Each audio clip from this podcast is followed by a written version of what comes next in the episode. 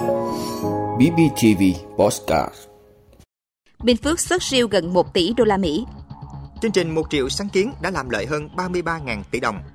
Xuất khẩu gạo Việt Nam đặt kỳ vọng kim ngạch 4,5 tỷ đô la Mỹ. Làm rõ việc tự ý thu nợ 270 tỷ đồng từ quỹ bình ổn xăng dầu.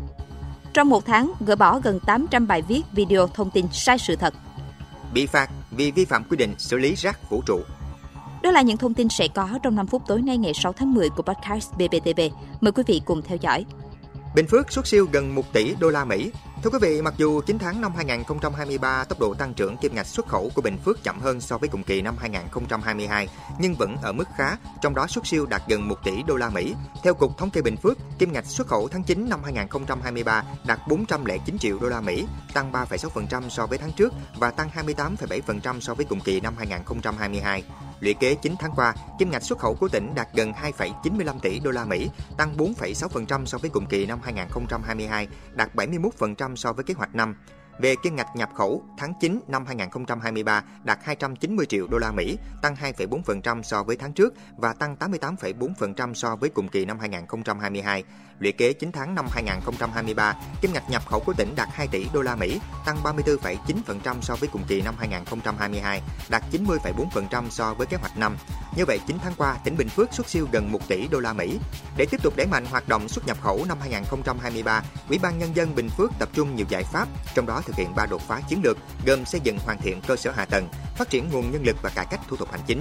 Ngoài ra, tỉnh cũng xác định thu hút đầu tư xúc tiến thương mại, quảng bá sản phẩm thế mạnh của địa phương, từ đó đối thoại tháo gỡ vướng mắt, đồng hành cùng doanh nghiệp là khâu then chốt trong thời gian tới.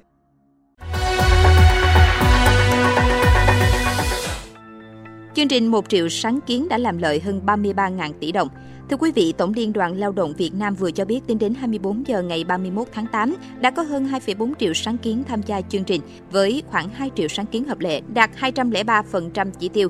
Nội dung của các sáng kiến rất đa dạng trên nhiều lĩnh vực nhiệm vụ như tạo ra sản phẩm mới, công nghệ mới, nâng cao năng suất lao động, tăng cường an toàn vệ sinh lao động, cải thiện đời sống và môi trường làm việc. Theo thống kê trên hệ thống phần mềm trực tuyến, tổng giá trị làm lợi của những sáng kiến này ước tính hơn 33.000 tỷ đồng. Chiều ngày 8 tháng 10 tại Hà Nội, Tổng Liên đoàn Lao động Việt Nam sẽ tổ chức lễ tổng kết chương trình 1 triệu sáng kiến. Dự kiến, Công đoàn Việt Nam sẽ tôn vinh 80 tập thể cá nhân xuất sắc toàn quốc và tặng bằng khen cho 121 tập thể, 155 cá nhân có nhiều thành tích tham gia chương trình. Xuất khẩu gạo Việt Nam đạt kỳ vọng kim ngạch 4,5 tỷ đô la Mỹ. Thưa quý vị, trong 9 tháng năm 2023, xuất khẩu gạo cả nước đạt 3,66 tỷ đô la Mỹ, tăng 40,4%, cao nhất từ trước tới nay. Với đà này, dự kiến cả năm 2023, xuất khẩu sẽ lập kỷ lục trên 8 triệu tấn với kim ngạch khoảng 4,5 tỷ đô la Mỹ.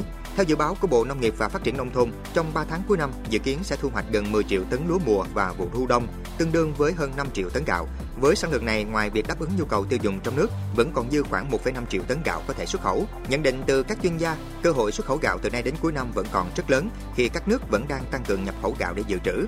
Đặc biệt hiện nay, sản xuất lúa gạo tại Malaysia vẫn cần nhập khẩu tới 30% để đảm bảo yêu cầu tiêu dùng và dự trữ trong nước.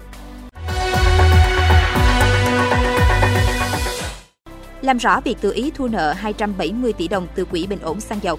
Thưa quý vị, liên quan đến việc một ngân hàng thu nợ gần 270 tỷ đồng từ quỹ bình ổn giá của công ty trách nhiệm hữu hạn vận tải Thủy Bộ Hải Hà, lãnh đạo Cục Quản lý giá Bộ Tài chính cho biết đã có văn bản gửi ngân hàng nhà nước đề nghị phối hợp làm rõ vấn đề này trong thời gian tới.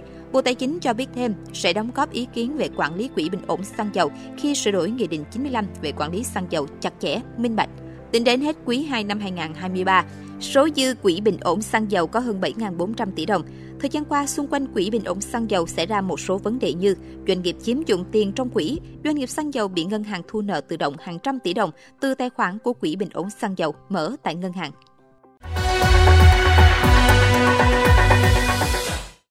Trong một tháng gỡ bỏ gần 800 bài viết, video, thông tin sai sự thật. Thưa quý vị, Bộ Thông tin và Truyền thông vừa công bố thông tin, trong vòng một tháng đã có gần 800 video bài viết sai sự thật, chống phá đảng, nhà nước, xuyên tạc chủ quyền quốc gia của Việt Nam được gỡ bỏ trên các nền tảng Facebook, YouTube, TikTok. Theo đó, Facebook đã chặn gỡ bỏ hơn 364 bài viết đăng thông tin sai sự thật, tuyên truyền chống phá đảng, nhà nước, các thương hiệu cá nhân, tổ chức. Ngoài ra, nền tảng này cũng đã gỡ một group và một tài khoản giả mạo. Google đã gỡ 380 video vi phạm trên YouTube. Đặc biệt, Google đã xóa 7 kênh có nội dung chống phá đảng nhà nước chứa khoảng 23.733 video.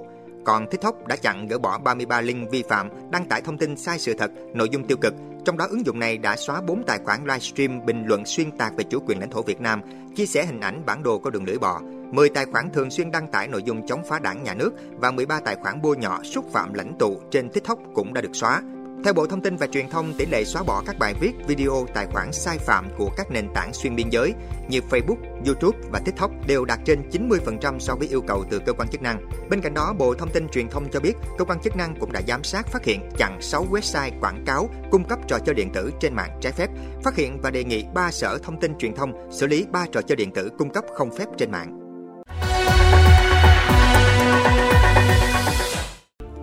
Bị phạt vì vi phạm quy định xử lý rác vũ trụ.